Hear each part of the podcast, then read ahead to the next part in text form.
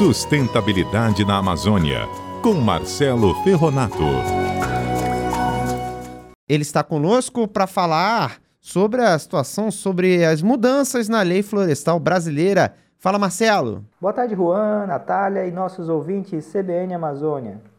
Hoje quero chamar a atenção sobre possíveis mudanças que estão sendo discutidas no Congresso Nacional a respeito da lei florestal brasileira. Porém, antes disso, eu queria falar que quando assumi o desafio de fazer uma coluna sobre sustentabilidade aqui na CBN, pensei inicialmente em trazer aos nossos ouvintes informações a respeito de como podemos agir de forma sustentável, mudar hábitos e oferecer alternativas sobre essa questão. Porém, tem sido difícil tapar os olhos para os retrocessos que envolve um dos pilares de sustentação deste importante conceito, que envolve nosso futuro, que são as questões ambientais ligadas à sustentabilidade. É por isso que tenho insistido em falar sobre este tema. Eu trabalho aí há mais de 15 anos com fiscalização, monitoramento, desenvolvimento de projetos e como pesquisador na Amazônia. Algumas notícias têm nos surpreendido constantemente. É como se a cada semana fôssemos bombardeados com informações impossíveis de serem apoiadas. Impossível concordar, por exemplo, de que o IBAMA avisa antecipadamente que fará operações contra o desmatamento em determinada região da Amazônia informação que até o ano passado eram mantidas em sigilo, para que não atrapalhasse os resultados das operações. Isso foi uma nota publicada no Ministério do Meio Ambiente, no site do Ministério do Meio Ambiente, no dia 24 de maio, na última sexta-feira. Justamente nos dias aí que o Amazon divulgou que em 2019 é, houve aumento do desmatamento na Amazônia em 54% em relação ao janeiro de 2018, o que também é algo assustador. Como se não bastasse, aí tramita no Congresso Nacional um projeto de lei que visa alterar o Código Florestal Brasileiro, em especial no que diz respeito à existência das reservas legais nas propriedades rurais.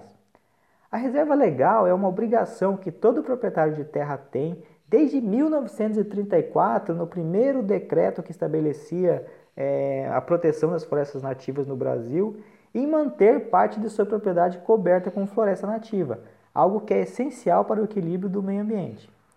A primeira lei florestal no Brasil, como eu disse, foi em 1934, em 1965 ela passou por uma reformulação e ela foi novamente reformulada em 2012, num processo que foi amplamente discutido ao longo de cinco anos, com audiências públicas por todo o Brasil, uma ampla discussão entre o setor produtivo, o setor ambientalista, órgãos de governo, enfim. É, depois de um longo debate, ela foi finalmente aprovada e sancionada em 2012.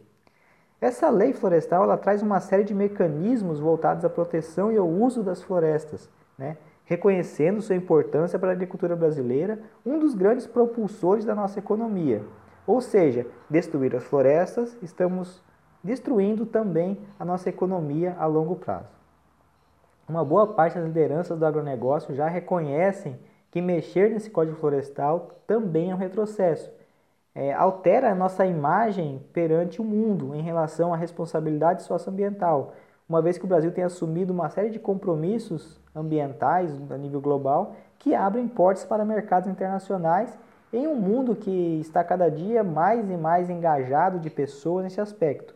Além do mais, a proposta acaba punindo quem respeitou, respeita e compreende a importância da lei florestal. A grande pergunta que deixamos na coluna de hoje para reflexão dos nossos ouvintes é: a quem interessa tais mudanças? Para mim, uma série de cientistas, de pesquisadores, de lideranças, é, Brasil afora, tais mudanças não interessam nem ao Brasil, nem aos brasileiros. Pensemos nisso. Uma boa semana a todos. Eu sou o Marcelo Ferronato para a CBN Amazônia. Tá aí o Marcelo Ferronato sempre com opiniões aqui na CBN Amazônia falando é, para você conhecer um pouquinho mais sobre a questão dessa lei florestal.